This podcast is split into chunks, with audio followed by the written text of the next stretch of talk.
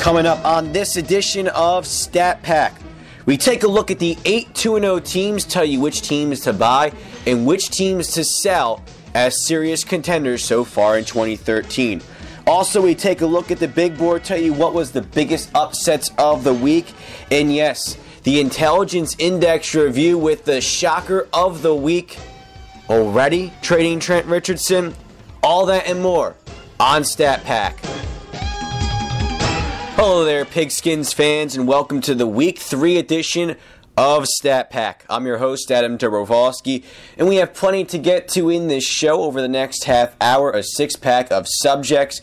With the same subjects as last week, we're going to eventually mix it up more as we go through the season, but it's still early in the year, so we're not going to get too far ahead of ourselves. We're going to look at uh, some of the mathletics buy and sell, be using some of those mathletics to tell you whether to buy or sell the 8 2 0 teams.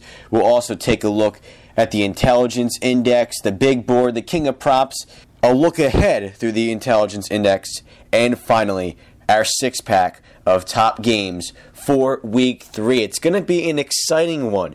You have 16 1 and 1 teams, 8 2 and 0 teams, 8 0 2 teams. And so far through two weeks, we've had ourselves just amazing football. This past week, 11 games were decided by one possession.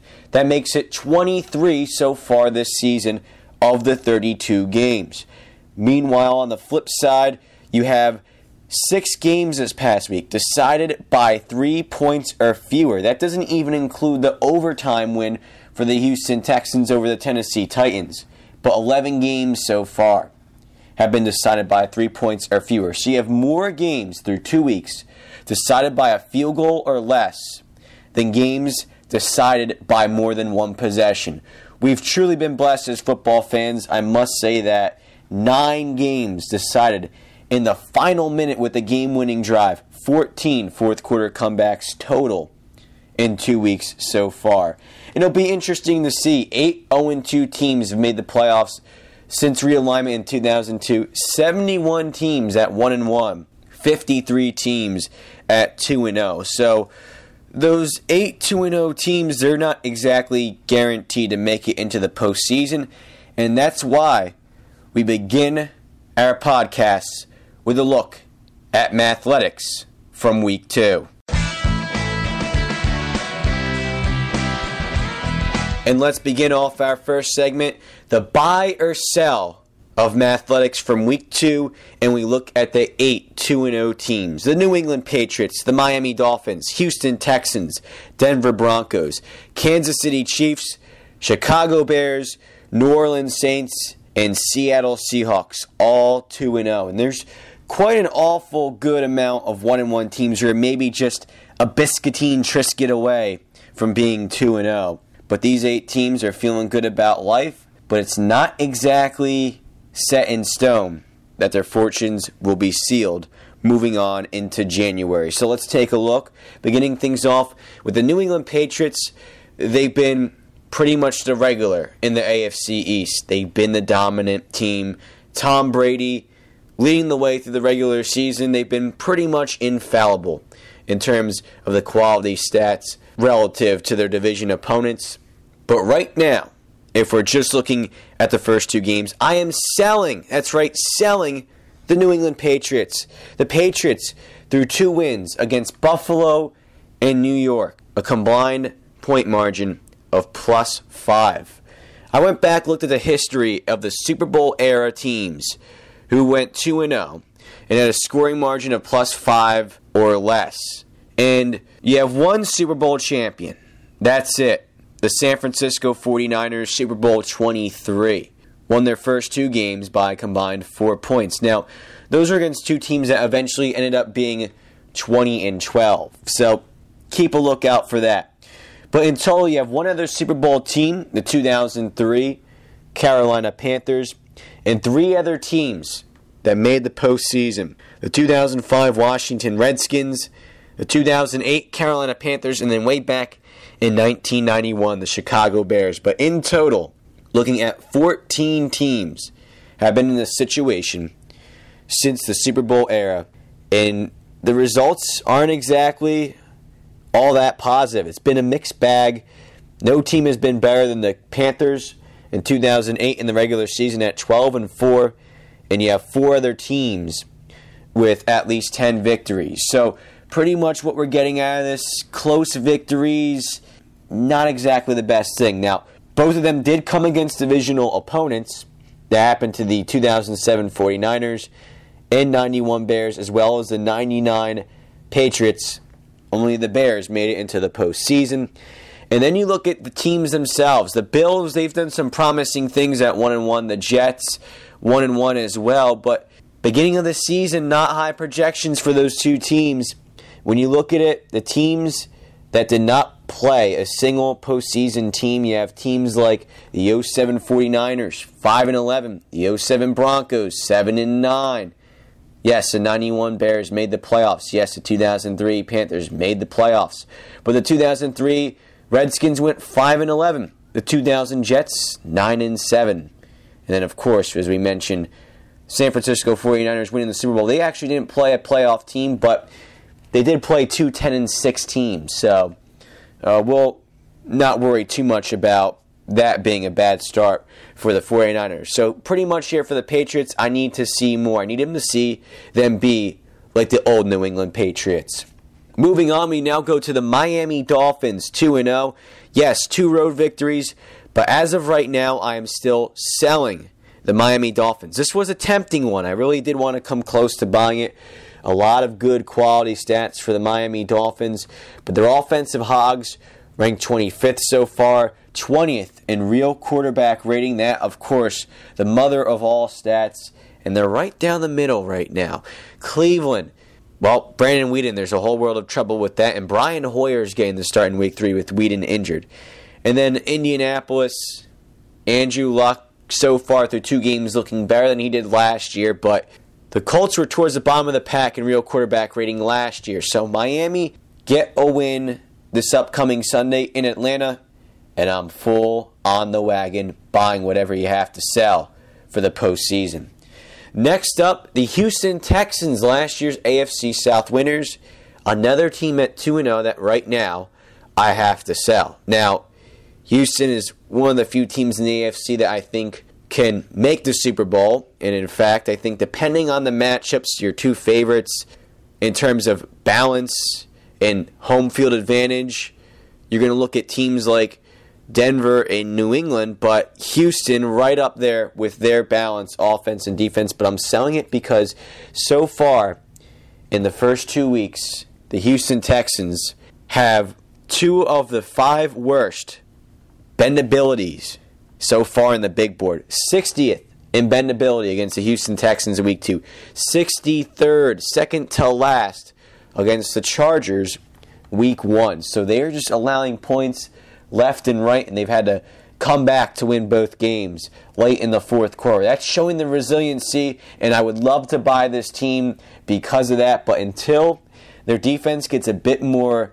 smart, and until you have that offense in close situations, not throw a pick six, not blow a fourth down, be a little bit smarter, take off that dunce cap. Until they do that, I'm not buying them. Next up, the Denver Broncos 2 0. Of course, you have to buy. Peyton Manning, 9 touchdowns, 0 interceptions. The Broncos first in scoreability, real quarterback rating, defensive real quarterback rating. Uh, or, sorry, no, quarterback rating differential, passer rating differential, offensive passer rating. They're second in the defensive hog index, third in real passing yards per attempt, and defensive pass rating, fourth in defensive real quarterback rating and the offensive hog index. Don't need to explain that anymore. Next up, the Kansas City Chiefs. Now, this was a team that here on Cold Hard Football Facts, they were picked to make it into the postseason, but at 2 0, I'm selling them for one reason and one reason only. I need to see what Alex Smith will do if the Chiefs defense doesn't keep playing as well as they had so far. We should know by now what Alex Smith is. He's a steady quarterback, he's efficient, and he's a perfect fit for the teams that have a good running game and a great defense. And that's exactly what worked out uh, for Smith in San Francisco. Efficiency, pretty much right now a three touchdown to one interception ratio when you look at rushing and passing touchdowns since 2011. But for Alex Smith's career, he is 225 and 1 when his opponents have allowed 24 points or more. Both of those wins came in 2011. Just a quick comparison Colin Kaepernick in his career so far, postseason included, just like with Alex Smith, he is 4 and 3 in games in which his opponent allowed 20 or his team, excuse me, allowed 24 points or more. That includes the entire postseason. The 49ers allowing at least 24 points in every playoff game. Colin Kaepernick gets him to the Super Bowl. That postseason run equals the wins Smith has in his entire career when his team is allowed 24 points or more. Even another comparison, the previous opening day starting quarterback for the Chiefs, Matt Cassel, Captain Mediocrity himself, 7 and 24 when his teams allow 24 points or more. I need to see this from Alex Smith. I need to see that. That will be his next step from being a very good quarterback that is perfect for a great team to a great quarterback. If he can do that and he can get the job done, say, Thursday in Philadelphia with the Eagles offense playing very efficient, then I'll buy them. Next up, the Chicago Bears at 2 0. I have to sell them. We talked about the Patriots, the plus 5 margin, the Bears, a plus 4 margin through two wins. Next up, the New Orleans Saints 2 0. I have to buy them right now. And it's because they're winning in spite of offensive inefficiency. Not exactly the smartest play so far from Drew Brees. 28th in scoreability are the Saints, and just 18th in offensive passer rating. Now, we've seen Drew Brees over the years here in New Orleans. He's done a fantastic job, an elite quarterback.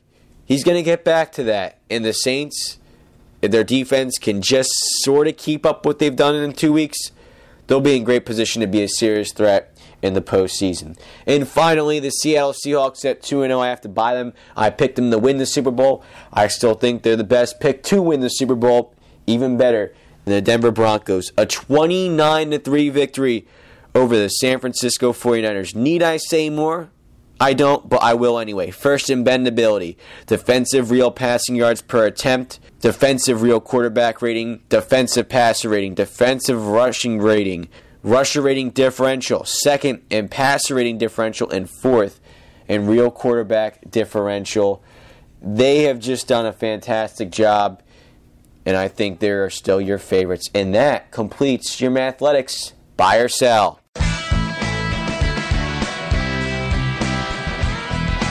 Next up, we look at our big board here from week two, our second segment on Stat Pack with your host Adam Dobrovolsky, and we look at yet again a huge upset for those who are holding a great advantage in the passing game.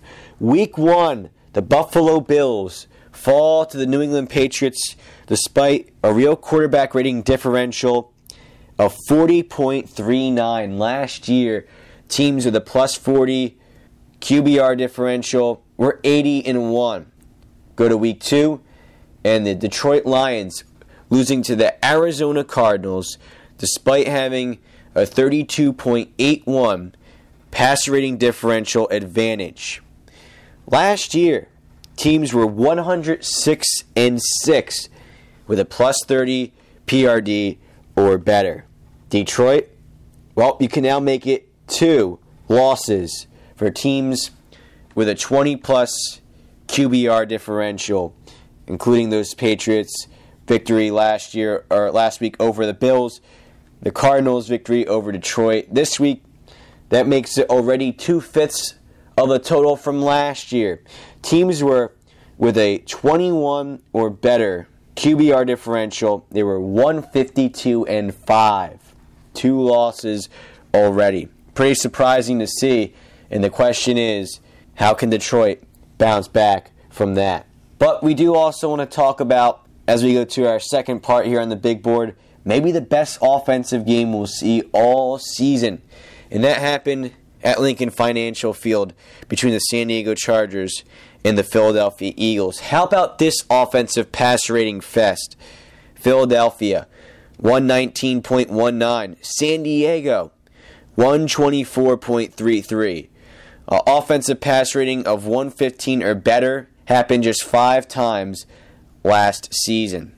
But there's some interesting things we can build upon this. Both teams had a QBR of 120 or better, and in fact, teams with a QBR of 120 or better last year were 34 and 1, the only team to lose, the Pittsburgh Steelers, in week 3 to Oakland. That's right, there was no matchup last year where both teams had a QBR better than 120, and we had that in week 2 in Philadelphia. Also of note, and I'm losing my voice here because, well, it's probably that shocking.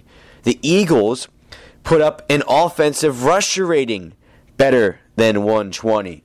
Be interesting to see what the Eagles can do moving forward. But when you have such efficiency passing the ball and running the ball, I think you can make the argument that Chip Kelly is doing something right despite what many people are criticizing too fast of a pace.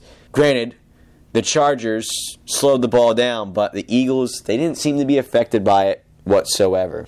And then finally, how about this? The Eagles with an 11.11 real passing yards per attempt. Teams with a 10 or better real passing yards per attempt last year were 17 and 1. So we have already equaled the loss column from last year. Next up on our big board, number three, we go from great offensive pass ratings to very poor offensive pass ratings. We have our first two sub 30s of the year. The Jets, sub 30 at New England. San Francisco, sub 30 at Seattle. My only reaction to this is, well, we kind of got cheated in primetime football. That makes up two thirds of our primetime football. And the third one was Pittsburgh at Cincinnati. Oh, offenses beware. That wasn't really a pretty sight in those primetime games. And then finally on our big board, how about Houston? We mentioned their back to back bendability flops with victories in both games. How about this? Only one team last year had under a 12 bendability in multiple victories. That was the Pittsburgh Steelers, wins in week 7 and week 9.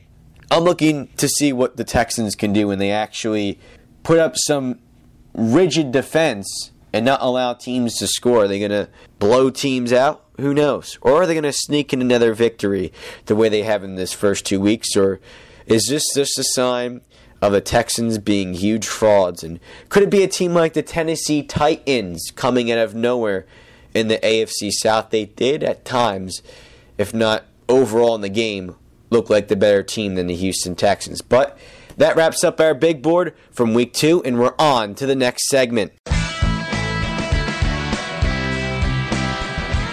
Segment number three on the stat pack involves the Intelligence Index Review. And we look back to week two, and we, of course, uh, the fantastic insider article from Colonel Comey. You have to check it out. Become a CHFF insider. Nice price to go figure out all you need to know from NFL in terms of the real hard analysis and, of course, finding out what the best bets are from week to week. Just $99 for a full year. You can probably make that back with some betting. And you can use that intelligence index, and we'll have a preview of week three to figure out what picks you can make. But of course, you'll know a lot more if you go to the CHFF Insider. But all plugs aside, let's look back to week two and talk about that Seattle smackdown of San Francisco. Alliteration aside, or still going with it, however you want to think about it. Colin Kaepernick, oh boy, he was smacked stupid against those Seattle Seahawks. You look at that loss, only three points, a 29 to 3 loss, and you start to worry about Colin Kaepernick. He's had some great games, obviously, that postseason run. He's had some bad games, including both of his games up there at CenturyLink Field, and his passer rating just over a meager 20 Sunday night in that loss. You think about it, there's something to worry about here. If the Seahawks have his number, how can the 49ers keep going in this division? Well, I'll tell you this it's not just the Seahawks you need to worry about if you're Colin Kaepernick. How about the entire NFC West? So far, Kaepernick, four starts against his fellow division. In those games, the 49ers have a scoreability of 22.61. Kaepernick's worst scoreability with the 49ers. In the rest of his starts, you're looking at four regular season starts last year, one regular regular season start this year, and the three playoff starts. His worst was 15.10 in Super Bowl 47. So, looking at this interesting dynamic for Kaepernick, doing so well, getting his team to score outside of the division, doing so poor, getting his team to score in the division. And I really have to wonder what these 49ers are going to do to stay atop the NFC West. The biggest issue I have in particular in these games against Seattle is how easy Kaepernick's made it for the Seahawks to score. A bendability from the 49ers of 10 on Sunday last year just 8.24. The next worst total from the 49ers 2012 or 2013 was 13.15. Seattle, no doubt, has the 49ers number at CenturyLink Field. And if those two teams have a rematch in the postseason, the 49ers have a tall mountain to climb. Of note, though, for Seattle, they are by far right now the most efficient team in this category. A bendability of 45, a scoreability of 16.1. They are fantastic. Next up, we're talking about a very smart, dumb team, and that is the Carolina Panthers. If you become an insider, you'll find out that the Panthers have one of the best intelligence index in the league. And that's seventh. Pretty good, right? But they're 0 2. Why is this? Well, they might be the smartest, stupid team in NFL history, maybe, or at least Ron Rivera might be the dumbest coach. And I hate to say that not in terms of actual physical intelligence, but in terms of getting the job done in close games. He is 2 and 14 in games decided by 7 points or fewer in his head coaching career. 2 and 14. I mean, let's just think about that. Let's try to wrap that around our minds for a second games decided by seven points or fewer. Maybe at worst, you're 5 and 11 or 6 and 10. On average, you should be 8 and 8. At best, 10 and 6 or 11 and 5. The close games are generally the ones you split, and he is 2 and 14. No wonder why this team starts off the season so poorly. He can't manage close game situations. I mean, Carolina, an intelligence index of plus 4.78 at Buffalo, week two and the Bills close it out in the final seconds because Carolina has a defensive breakdown in the final six seconds, leaving Stevie Johnson wide open in the left corner of the end zone. No one covered him. Both guys covering went inside on a cross, and you had Stevie Johnson wide open. Carolina, I worry about them. They're a team I had actually to make the postseason this year because I said, well, they're finally finally going to regress. I even said it last week. They're finally going to regress in games decided by seven points or fewer, and they continue to prove me wrong. And well, now they play one of the dumbest teams in the league in the New York Giants, but we'll get to that in our week three preview. For now, we close things off from week two with the Cleveland Browns. 31st in intelligence index. And I have to throw this in there. In fact, I'm putting together this new section, this updated section just because of the Trent Richardson trade from Cleveland to Indianapolis. A guy you draft third overall last year, and all you trade him for is a first round pick this year. You really think Trent Richardson's value has gone down that much? I mean, the Colts, they might not make the playoffs. They might have a losing record for all we know, but they're not going to be as bad enough to be third overall in the 2014 NFL draft. I don't know what the Browns are doing. Their intelligence index isn't very well, and their management decisions go along just with that. But that closes out our intelligence index review.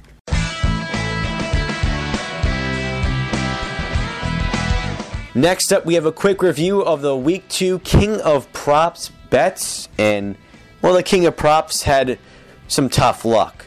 And I'm going to tell you right now exactly why a 2 and 2 mark is a bit misleading. Just some minor tweaks that need to be done and a little bit more luck for our King of Props. Is four bets, Geno Smith going under 25 and a half rushing yards. A win, Smith only 17 rushing yards, despite a rainy New England. I mean, that's where you need to run the ball more, right? Didn't work out for Geno Smith and the Jets. Here's the bad luck Eddie Lacy, choice to go over 60 and a half rushing yards.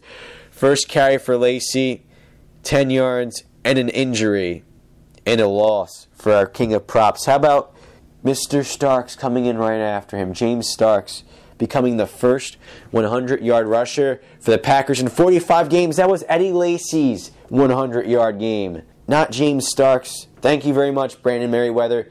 You give us a loss where we didn't need it. Third up from the king of props, he had Cecil Shorts. That's right. Salute your Shorts the third, going over 65 and a half receiving yards. A victory for the king of props, 93 receiving yards despite Jacksonville scoring only nine points. And then finally, Giovani Bernard going over one and a half receptions, despite a touchdown reception for the North Carolina graduate. Bernard only had one reception in the game, and it's a loss for the King of Props. Really, the only adjustment maybe you could have had if the prop bet was available for receiving yards, I think I would have taken that because who would have thunk that Bernard would have finished with 27 yards per catch. And even if you wanted to go with, say, 15 yards per catch for one and a half, you're looking at 22 and a half. You take the over and you get it on one reception. So, two and two misleading from the King of Props. Make sure to look out for week three. Become a Cold Hard Football Facts insider to get those prop bets. Well, now as we go already to segment number five on our show, we're flying by and we look ahead now to week three with an intelligence index preview.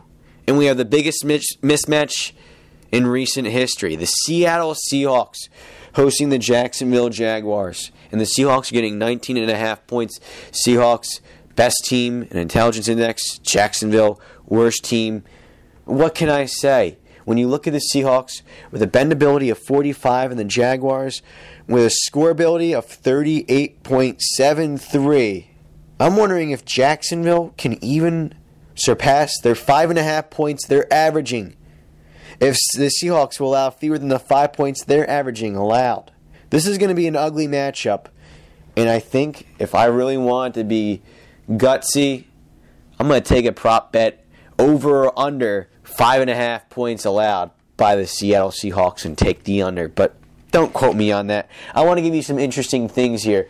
Some of the best bendabilities through three weeks. The 2004 Seattle Seahawks allowed just 13 points through three games. They had a bendability of 55.92 through three weeks. They allowed no fewer than 17 points their following 13 games. Well, they did in their first three games play no playoff teams with a combined record of 15 and 33. Perhaps that shows you. Seattle, well, they played the 49ers. They played Jack. They played uh, Carolina. Two very capable quarterbacks statistically to get their teams to score. You have the 2005 Indianapolis Colts, 16 points allowed with a bendability of 60.44. Those first three games were three of seven total, in which the Colts allowed 10 points or fewer. The Colts went 14 and 2, and the number one seed in the AFC.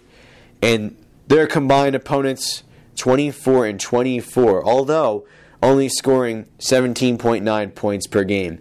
And then finally, the 2009 Denver Broncos. 16 points allowed through three games en route to a 6 0 start by an 8 8 finish under Josh McDaniels. A bendability of 40.25. Those first three opponents were 20 and 28 with a combined points per game of 15.6. Seattle might have the best three week start in bendability in cold hard football facts history, which dates back to 2004. Keep a lookout for that. They are a fantastic bet despite getting 19 and a half points. They're at home after all. They just blew out the 49ers by 26. And let's close things off. There's four games between two teams with a positive intelligence index. Kansas City at Philadelphia. That defense of the Chiefs against that offense of Philadelphia. How about Atlanta at Miami? San Diego at Tennessee. And then how about this? Tampa Bay at New England. Tampa Bay 0 2. A positive intelligence index. They're doing some things right, but they keep shooting themselves in the foot. Lavonte David in week one, and then the very dumb decision by Greg Schiano up by one to try and kick a field goal with about 90 seconds left. Even if that field goal was made by Rian Lindell, you're going to give Drew Brees 90 seconds to get a touchdown.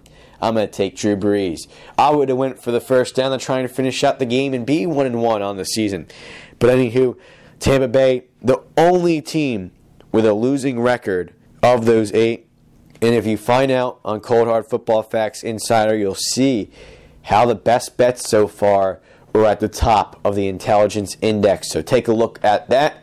But for now, we move to our final segment.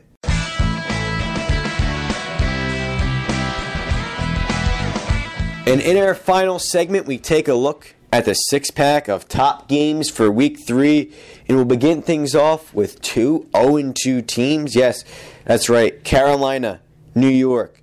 Many people picked the Giants to win the NFC East.